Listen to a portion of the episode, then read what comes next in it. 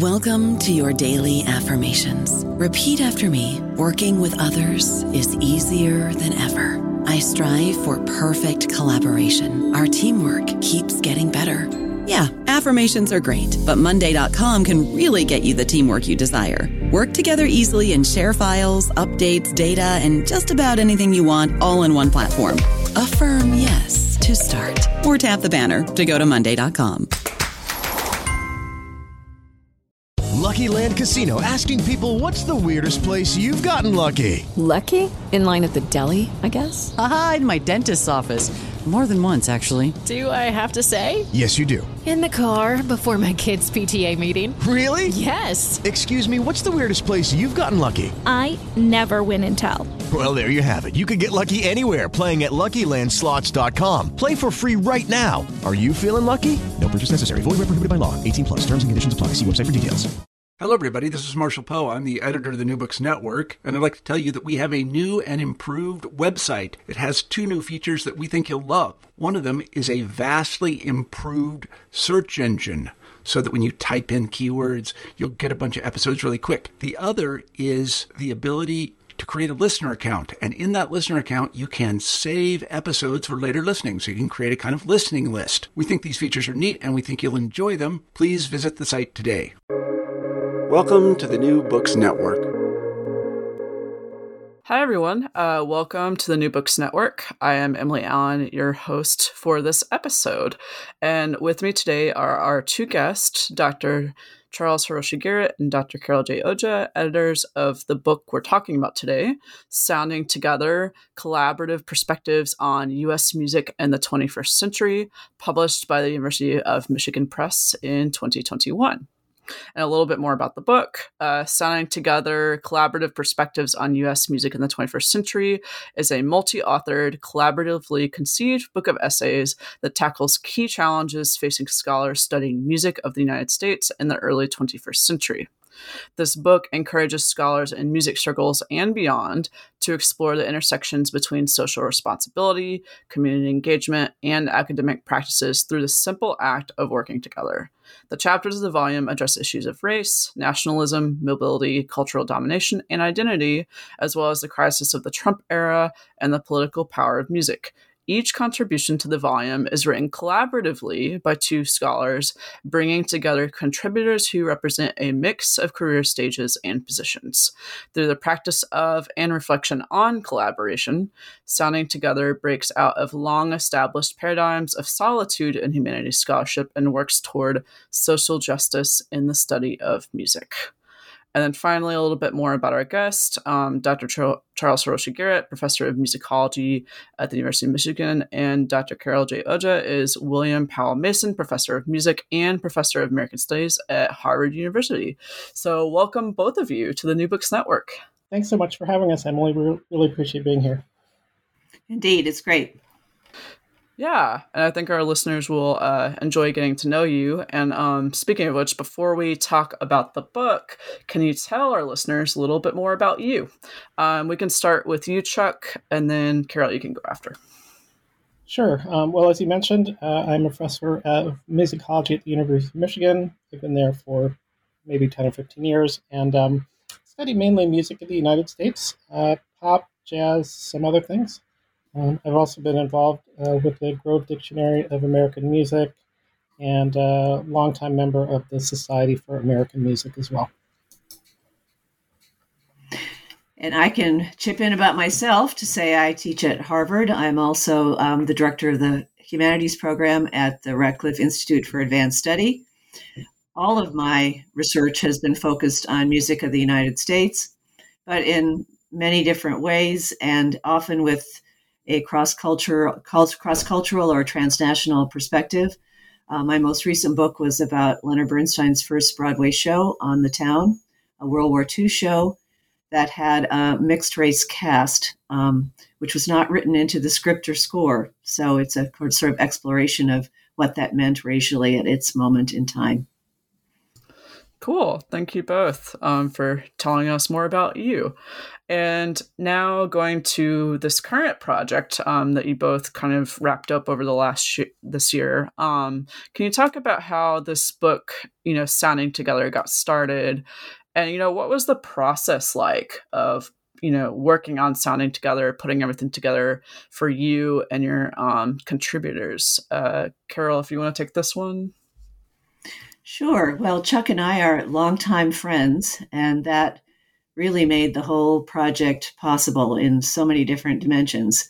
But basically, it unfolded in stages. And when we started, we didn't have the book that's now completed in mind at all. that concept took shape as, as we worked over quite a, a long span of time. So we began in 2011 writing a colloquy writing and editing a colloquy for the Journal of the American Musicological Society. Um, and that colloquy had to do with current issues in studying music of the United States as of 2011. So it was written during the Obama administration. Um, then we convened a workshop at the Radcliffe Institute that was in the spring of 2017. Um, that opportunity just kind of sort of came up and we shared it. And um, at that point, Obama was gone, and the Trump presidency um, had begun immediately before the workshop started. And the whole idea of identifying oneself as a scholar, I mean, as an Americanist, had become really complicated in a MAGA climate. And so that group of friends and scholars whom we brought together for the workshop spent a lot of our time discussing that very issue. And how do we not only identify ourselves, but how do we create scholarship that works toward change and contributes to a world that felt like it was sort of spiraling into chaos? Um, and uh, as a result of that workshop, ultimately, we ended up with this book. And I can say, having been involved in other such projects before, multi authored books can really be a challenge to complete. Um, this one, though, seemed to have a life of its own and got done really pretty quickly. I think it's worth um, saying as well about the workshop and how everything came together is that we took uh, took our lead also from our contributors uh, at many moments. Uh, Carol already suggested that, but in even more specific ways, uh, it was a pair of contributors who um, who contributed the book title. Um, for example, it was other contributors who really pushed the idea of making this an open access uh, initiative.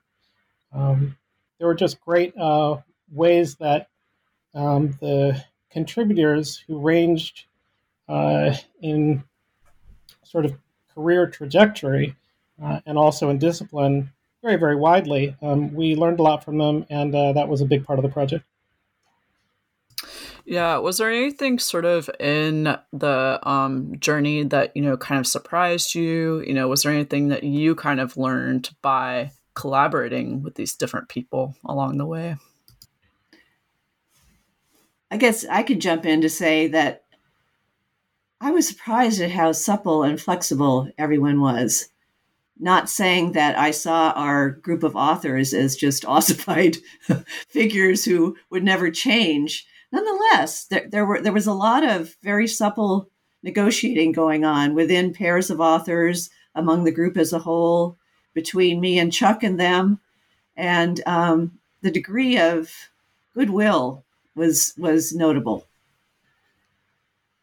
I think it's also um, uh, worth saying that uh, when the contributors arrived at the workshop, they did not have prior plans to collaborate on their own projects.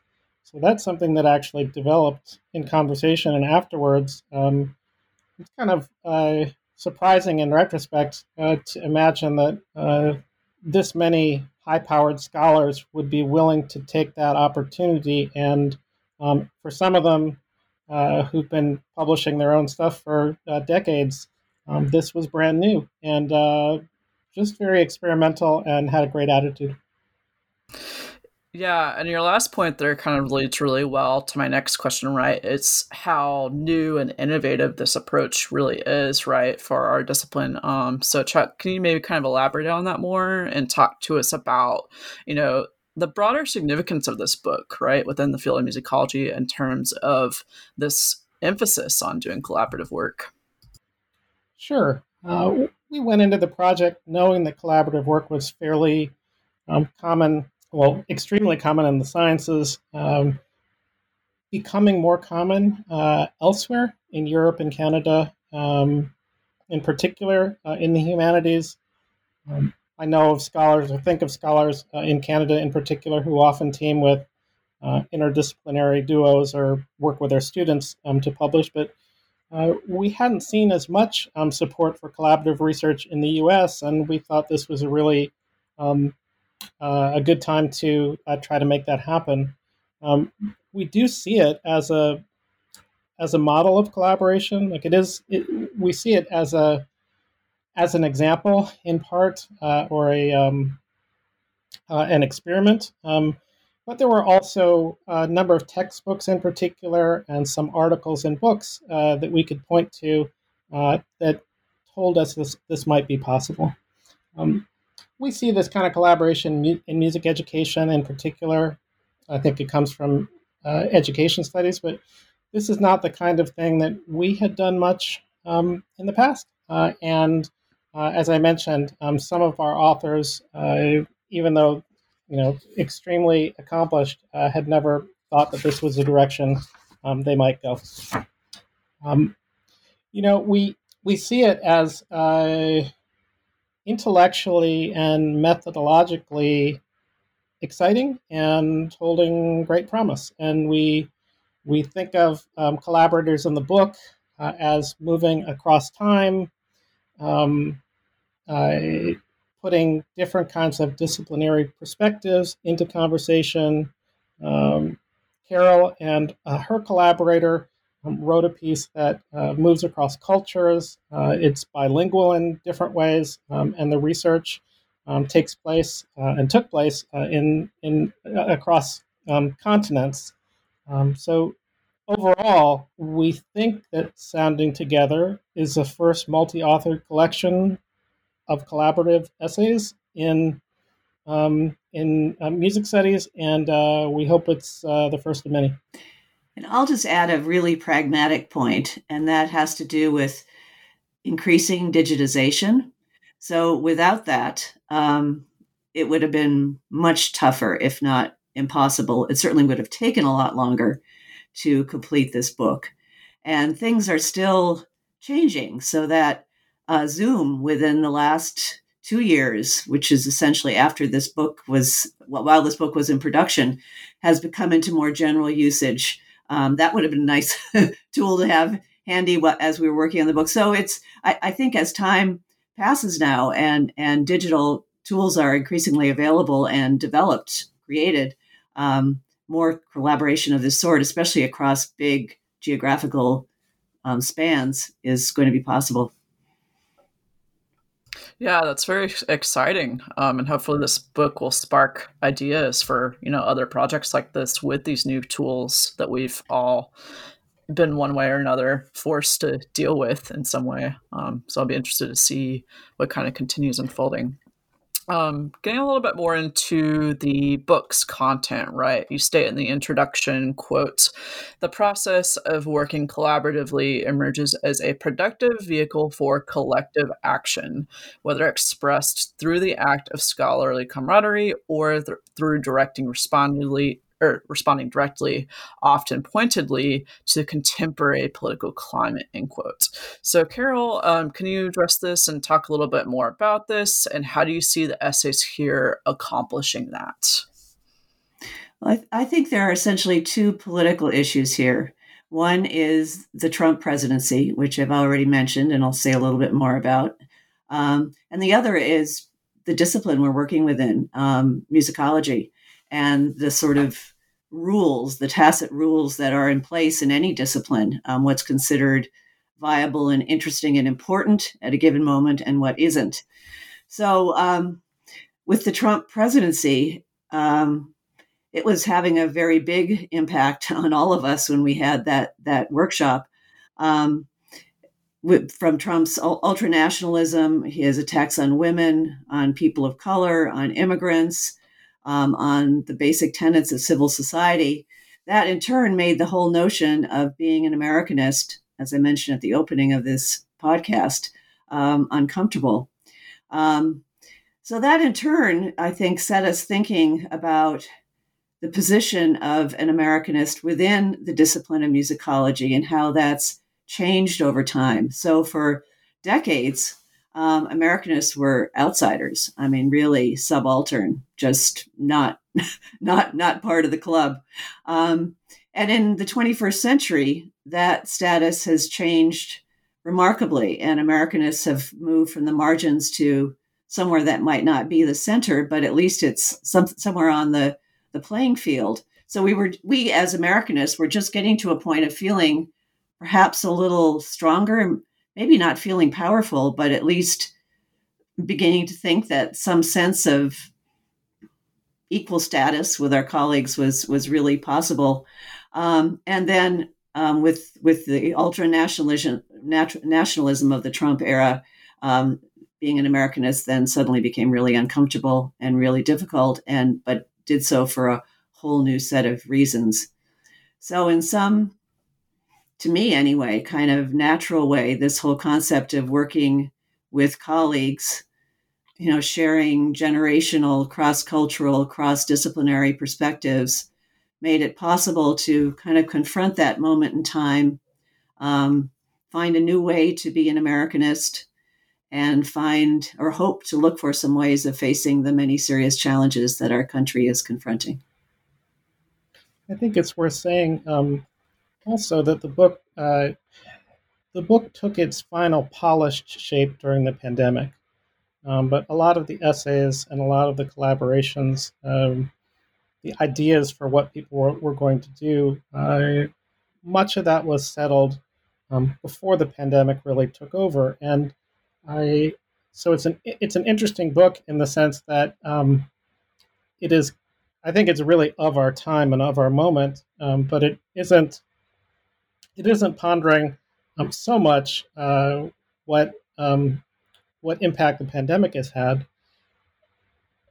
At the same time, I think that the the experience of the pandemic and doing a collaborative book in that process, maybe maybe this is mostly for uh, Carol and me, but I think it was true for some of the um, uh, some of the essays that kept being revised or being revisited uh, during the process.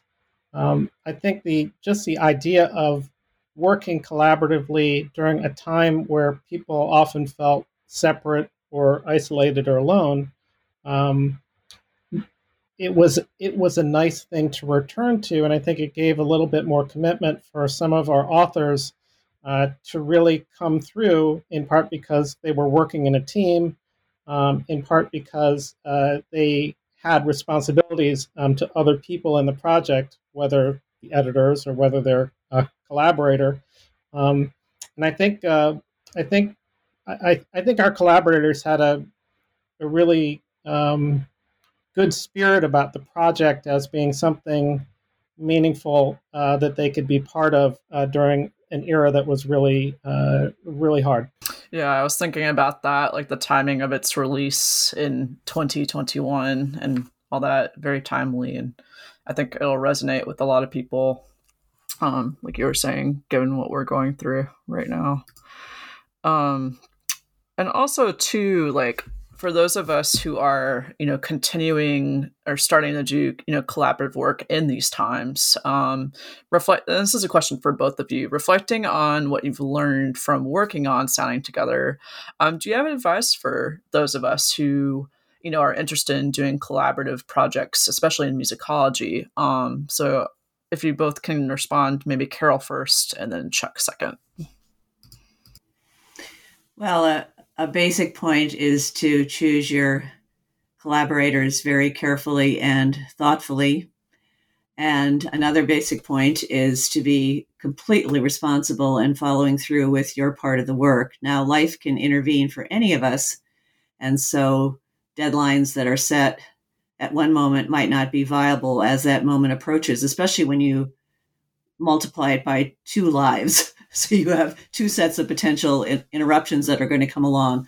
And yet somehow communicating openly, thinking ahead, you know, trying to discuss a working strategy before you get started, which I would have to say for the collaborations I've done is a principle I have in mind, but it's just so hard to anticipate what might happen up ahead that basically I think at, at the start, all you can do is to sort of get a communication method open and just a sense of how you connect with one another and how you might handle possible snags. Um, I would say for me with this book, um, I worked with Misako Ota from Kobe University in Japan, and we have collaborated previously. So we know one another's strengths and weaknesses and working rhythms. We have a whole method and time of day when we can connect on Skype with our 13 hour time difference. Um, we've also, we're also close friends. And over time, we've built up a lot of trust. Um, and I can say that for me, working with her, I have learned so much in a way that simply because she's from another culture um, that I could not have begun to have done otherwise. And it's just, it's been really gratifying. Um, my other collaborator in this book was Chuck. Um, and there too, we had a foundation in place in terms of having known one another for a while, of friendship and of trust. And I learned a lot from him too. I mean, we have, we're both a bit um, obsessive, I would say. Sorry, Chuck. um, but you know, we we for me anyway, working with him expanded my own work habits, my intellectual perspectives, and it was just a lot of fun. And I will just sing, single out one other pair of collaborators in our book because I found what they did to be so fascinating, and that's Rachel Wheeler and um, uh, and Sarah Eyerly, who write about um, European colonial hymns that have become central to certain Native American communities. And so their work has this historical perspective going back a couple of centuries.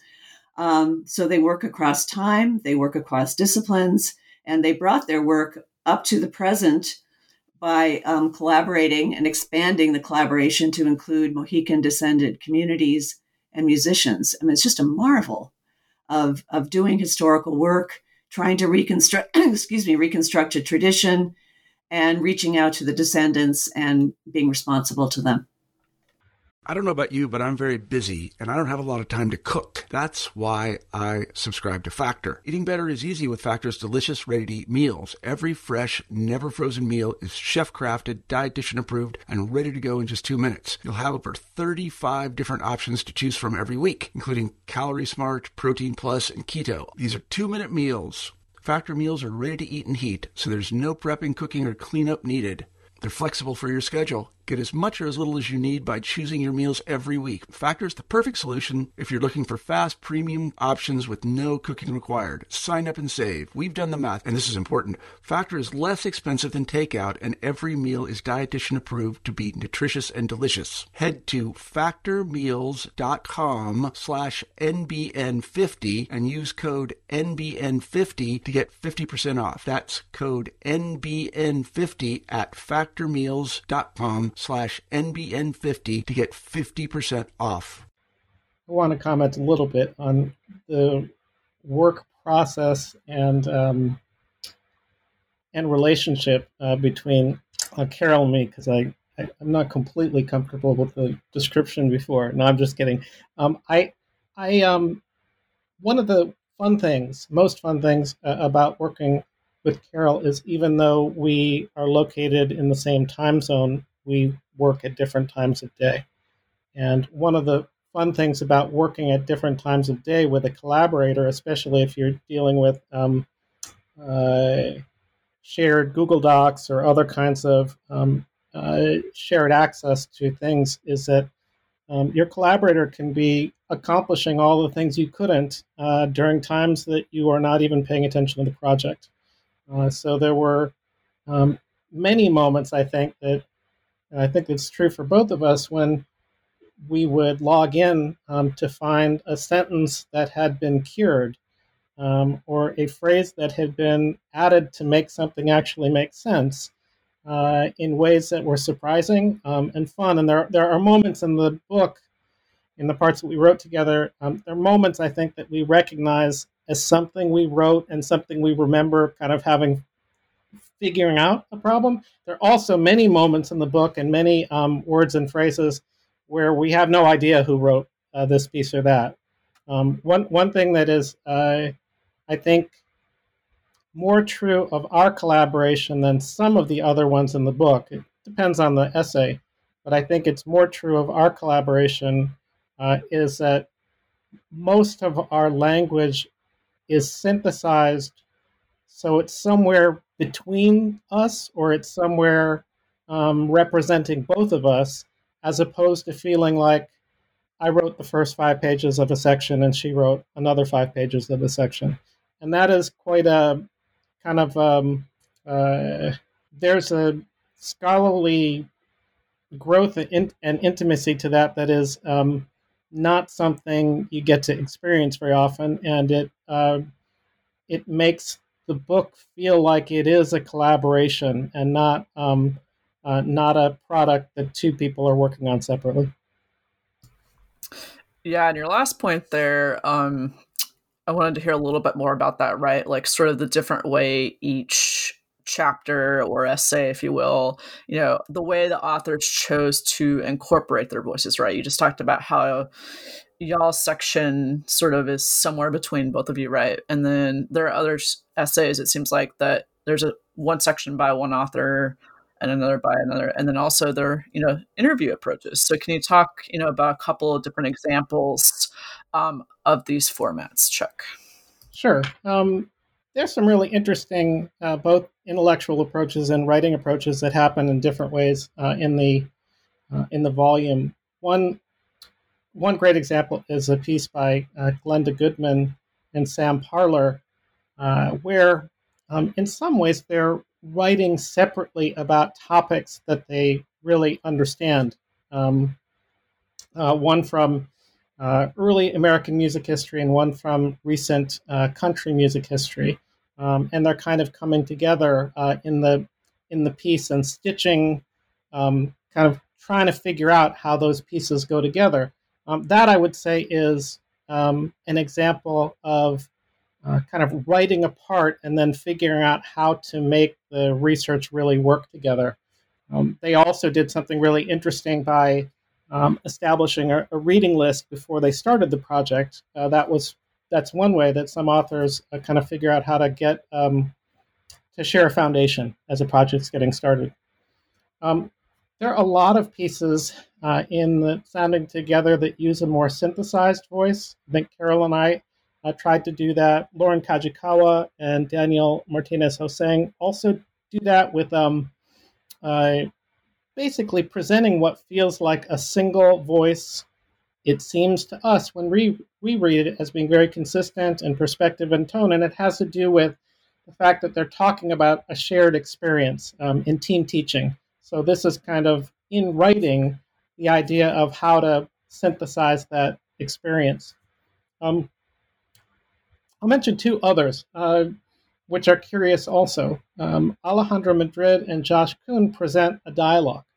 Um, it could be, it, it, reads as if it could be um, the trans, transcript of a, um, a radio conversation uh, or a podcast that they've done uh, I'm not sure exactly how they con- constructed it. It could have been in a shared document or it could have been ex- uh, sequential um, emails, uh, but it feels like a, a conversation between um, uh, established scholars in slightly different fields about challenges in, in U.S. music scholarship.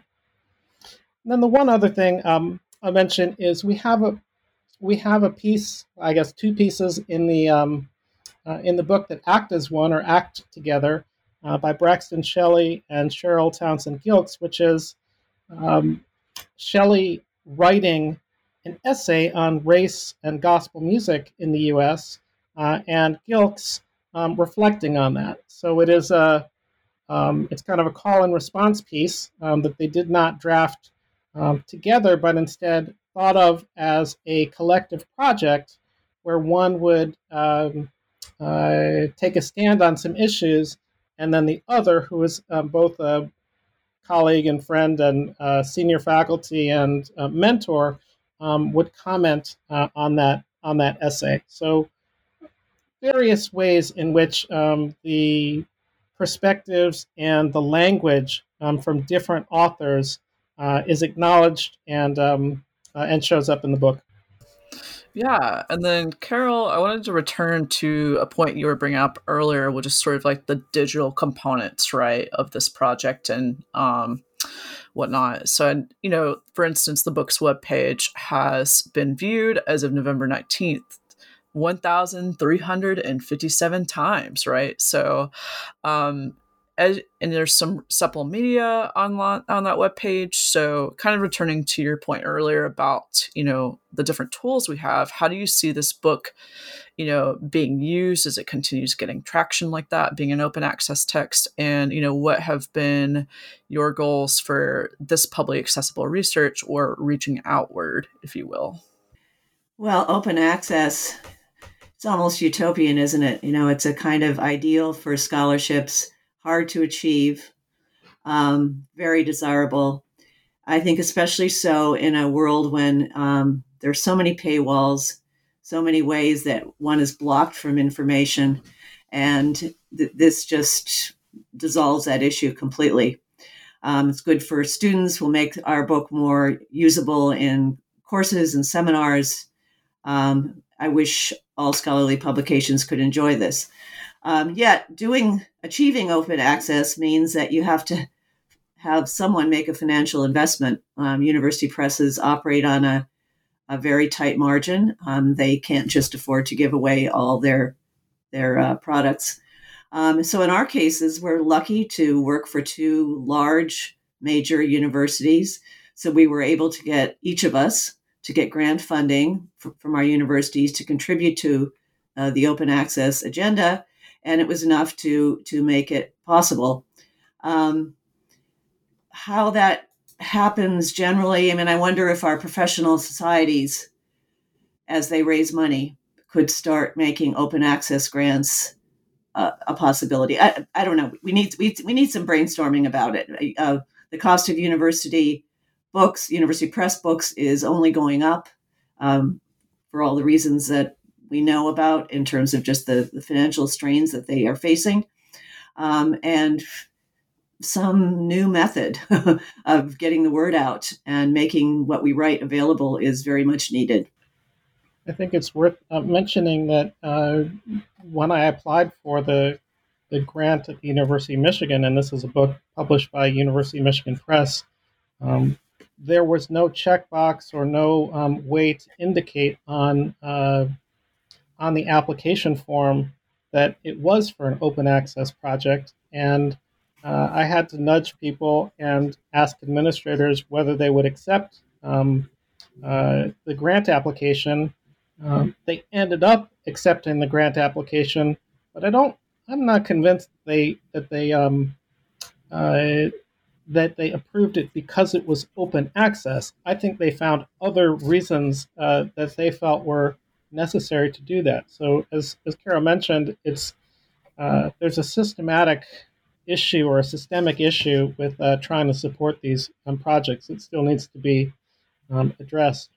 I do want to say uh, that our editors, uh, both Mary Francis, uh, former editor at, at uh, Michigan, and Sarah Cohen um, in Michigan, just incredibly supportive of the idea of open access from the start to finish. And um, so I think we profited greatly from publishers who see the way the scholarly publishing world is heading, uh, and we're happy to embrace um, this project. Uh, so we were lucky uh, about that too.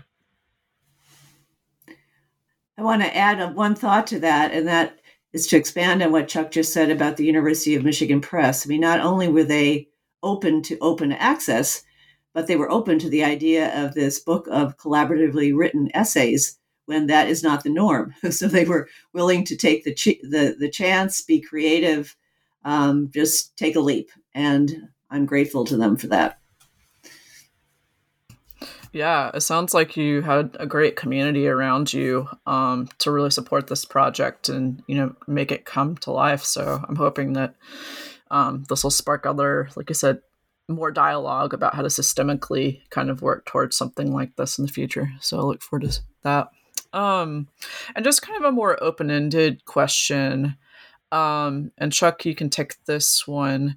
Is there anything else about this volume that you'd like to talk about or mention that we haven't already touched on? Um, so I mentioned before that um, Sounding Together took shape um, in some, at least parts of the book took shape uh, during the pandemic. Um, but there were other moments, other recent moments that I think really shaped the book that I don't think we have uh, underscored enough in terms of uh, ideas about both the Trump presidency and also ideas about um, race, power, um, social justice, et cetera. There are a few articles in particular um, that deal with um, ideas that flow from Black Lives Matter. I would I would count three or four essays that respond in some way uh, to that fusion of activism um, and what might be possible in scholarship and what might be possible in teaching. Um, I'll mention two in particular that uh, engage at least with those general um, general points, and that is uh, a great um, article by Ellie Hisama and Lucie Vágnerová, which is called "For the Daughters of Harlem." Um, it's a piece that chronicles a music and technology workshop held at Columbia University for young women of color from New York City public schools. Um, and it is a workshop that they both um, helped to put together, and it's happened a few times. Uh, and it's a, uh, I would say, it's an ethnographic technological, um, powerful call for uh, social justice uh, in the academy in general. The other one that is uh, quite interesting, but maybe along broader lines, um, has to do with um, the changing academic job market with a special emphasis on what that means for younger scholars of color. Um, this is a piece by uh, Michael Uy and Naomi Andre, uh, working together. Uh, one, a younger scholar from recent um, graduate from Harvard. Uh, I think one of the four graduate students were who were involved in in this project, or at least graduate school graduate students when the project um, began. And Naomi Andre, uh, established, experienced, uh, influential professor at the University of Michigan.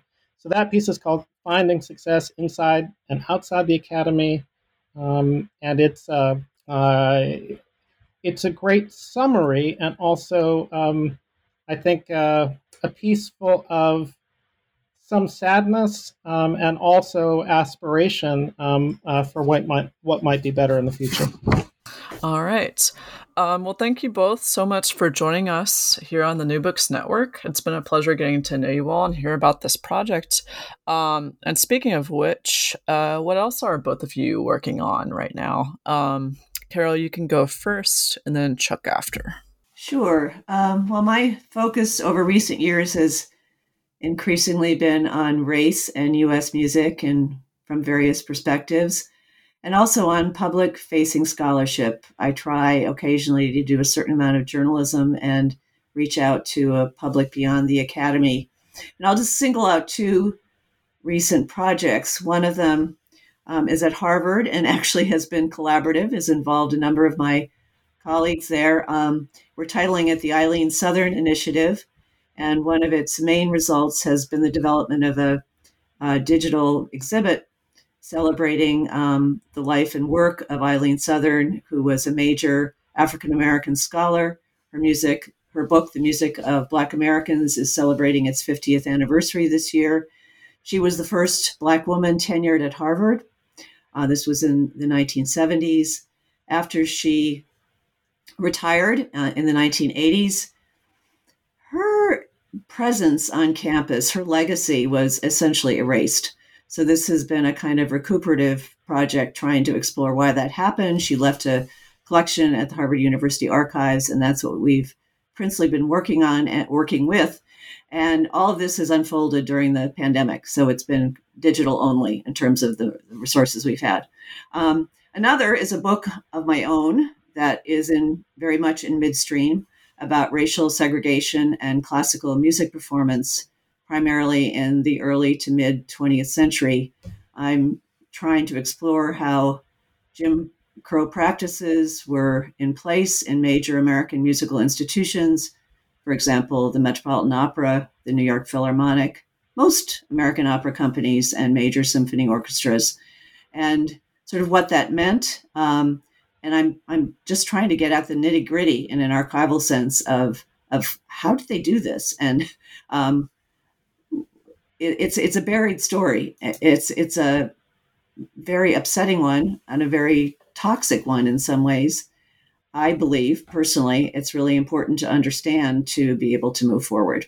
In terms of what I'm doing uh, now, I've been thinking in this conversation obviously a lot about collaboration, and um, it's challenging me or it's it's uh, prompting me uh, to rethink how I answer this question. So my um, I've been working um, or studying mainly a, a different kind of collaboration between humans and machines. Um, I'm interested in some of my most recent um, presentations, for example, about the impact of artificial intelligence and AI technology on popular musicians and uh, artistic performance, copyright issues, etc. I've also done some work on um, musicians and virtual reality, uh, also involving ideas about uh, human machine collaboration. And what I'm what I'm thinking right now, I've started to run into limits of my own knowledge. I'm I'm able to uh, understand these subjects pretty well, uh, but not as well as I would like to. And I have a feeling um, if I want to go further uh, in these directions, I'm actually going to have to collaborate some more. Um, so my guess is that uh, if I go down this road, um, more that I'll I'll probably end up uh, collaborating either with uh, people who are quite involved in the computing necessary to make some of these real um, or maybe uh, working with um, some of the uh, artists and creative figures um, that, for example, design uh, virtual reality games or VR environments. I, I, I am thinking I'm going to have to be a collaborator, and that's probably a good idea. Well, I just can't stop at this point. Carol, go ahead. Well, and in terms of future collaborations, I'm hoping that Chuck and I will find yet another project to be involved in together. I have no idea what that might be right now, but um, I think we're we're both sort of keeping our antennae um, roaming to to come up with ideas. So very cool. And you collaborated on this podcast. So it just keeps on going. So, again, thank you both so much for being here. It was great to talk with you. Thank you. And um, very much. And uh, just really quick as a recap, listeners, um, you just heard an interview with Dr. Charles Hiroshi Garrett and Dr. Cheryl H. J. Oja, editors of the book Sounding Together Collaborative Perspectives on U.S. Music in the 21st Century, published by University of Michigan Press in 2021. And this is Emily Allen, and I'll catch you next time here on the New Books Network.